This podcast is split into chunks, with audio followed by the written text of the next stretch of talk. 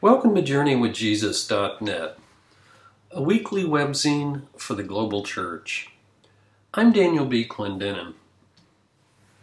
My essay this week is called Imitating Abraham, Strangers in a Strange Land.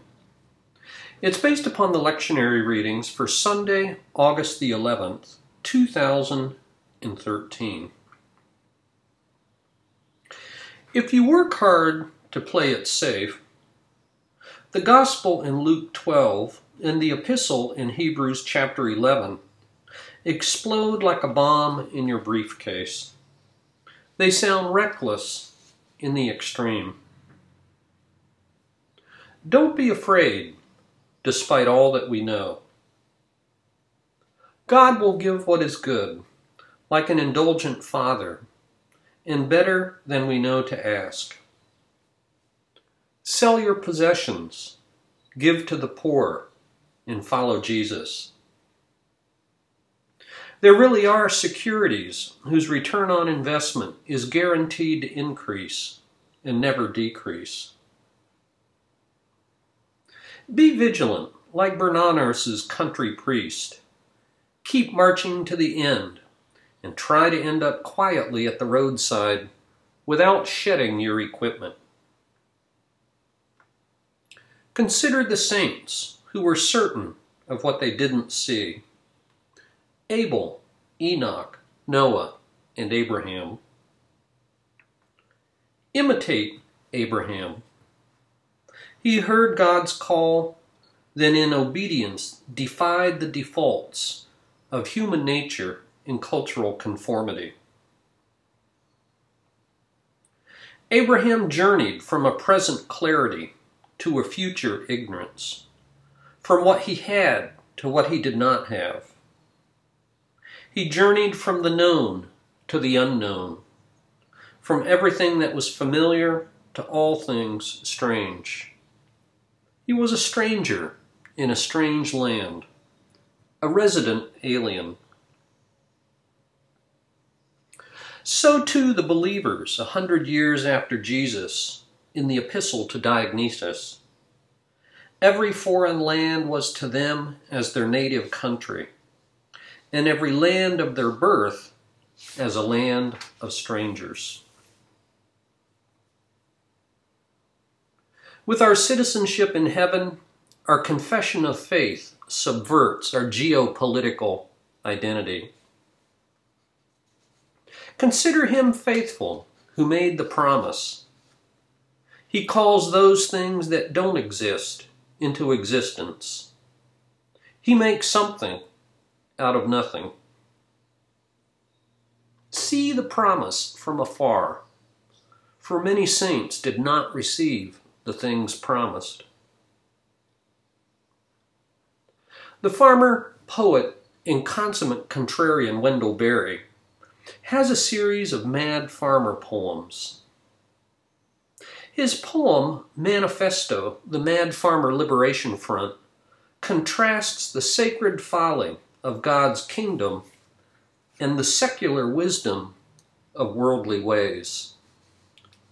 Listen to Wendell Berry, The Mad Farmer Liberation Front. Love the quick profit, the annual raise, vacation with pay. Want more of everything ready-made. Be afraid to know your neighbor and to die. And you will have a window in your head.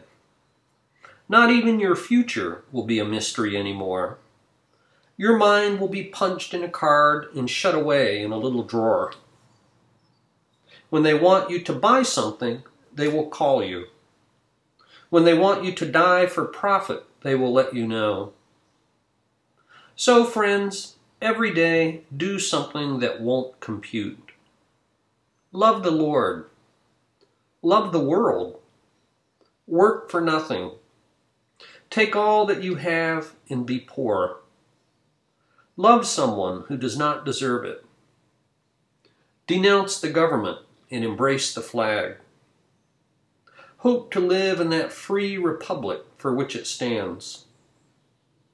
Give your approval to all you cannot understand. Praise ignorance, for what man has not encountered, he has not destroyed. Ask the questions that have no answers. Invest in the millennium. Plant sequoias. Say that your main crop is the forest that you did not plant, that you will not live to harvest. Say that the leaves are harvested when they have rotted in the mold. Call that profit. Prophesy such returns. Put your faith in the two inches of humus that will build under the trees every thousand years. Listen to carrion. Put your ear close and hear the faint chattering of the songs that are to come. Expect the end of the world. Laugh. Laughter is immeasurable. Be joyful, though you have considered all the facts. So long as women do not go cheap for power, please women more than men. Ask yourself, will this satisfy a woman satisfied to bear a child? Will this disturb the sleep of a woman near to giving birth? Go with your love to the fields. Lie down in the shade. Rest your head in her lap. Swear allegiance to what is nighest your thoughts. As soon as the generals and the politicos can predict the motions of your mind, lose it. Leave it as a sign to mark the false trail, the way you didn't go. Be like the fox, who makes more tracks than necessary, some in the wrong direction. And finally, practice resurrection. And so, be encouraged. In the words of Saint Anthony, a time is coming when men will go mad, and when they will see someone who was not mad, and they will attack him, saying, "You are mad. You are not like us."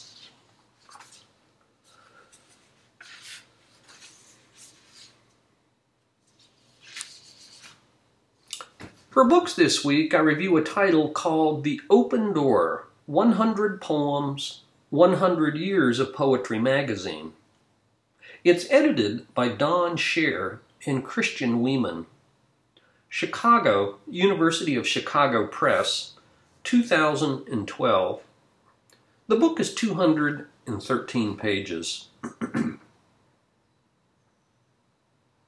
The publication of this anthology celebrates the one hundredth anniversary of the founding of Poetry Magazine in nineteen twelve by Harriet Monroe. Christian Wiman, author of the new memoir My Bright Abyss, retired this past June of two thousand thirteen after ten years as editor of the nation's oldest poetry journal. As he describes it, after ninety years of persistence in poverty, in two thousand two, the journal received a two hundred million dollars gift from the reclusive philanthropist Ruth Lilly, the sole heiress to the Eli Lilly and Company pharmaceutical fortune built by her great-grandfather. Across the last century, Poetry Magazine has published some forty thousand poems.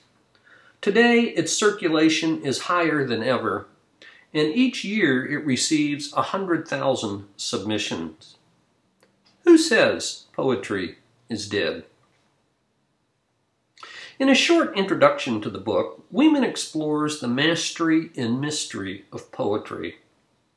He acknowledges that for many readers, poetry remains remote and inaccessible. Some of it makes extreme demands on the reader. Further, a reader's tastes in poetry are necessarily subjective and personal. Nonetheless, Wiman argues for the primal power of poetry. The one hundred poems by one hundred poets are arranged in random order. They're not chronological or alphabetical, Sprinkled throughout the text are various comments and letters about poetry from the magazine's one hundred year history. The book concludes with brief biographies of the one hundred poets. If you're a poetry lover, this is your book. Don Scher and Christian Wiman, editors. The title, The Open Door, one hundred Poems, one hundred Years of Poetry Magazine.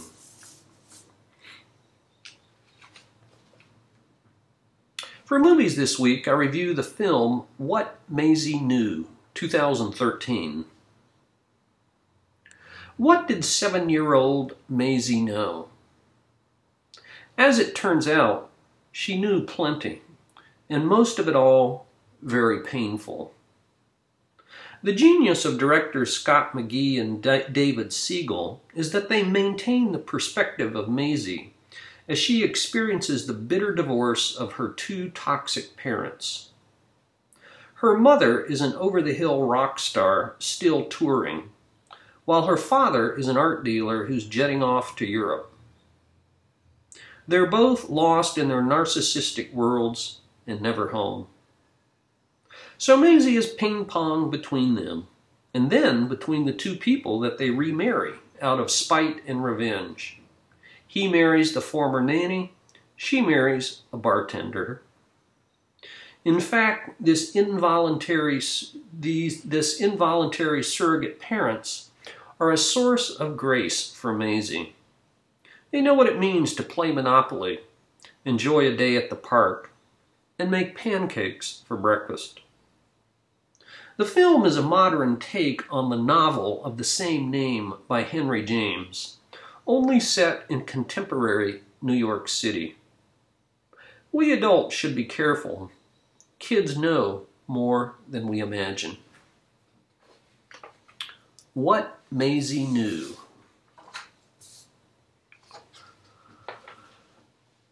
And finally, for poetry this week, we can uh, continue our Celtic poems and prayers. This very short poem is called The Guiding Light of Eternity. It's originally taken from the Carmina Gedelica.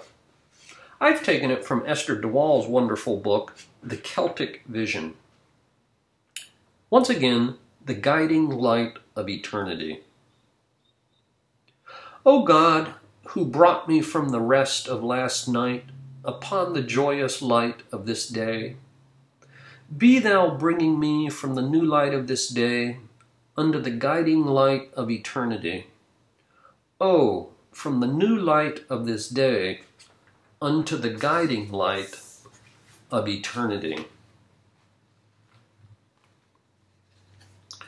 Thank you for joining us at Journey with Jesus dot net for Sunday, August the eleventh, two thousand thirteen. I'm Daniel B. Clendenin.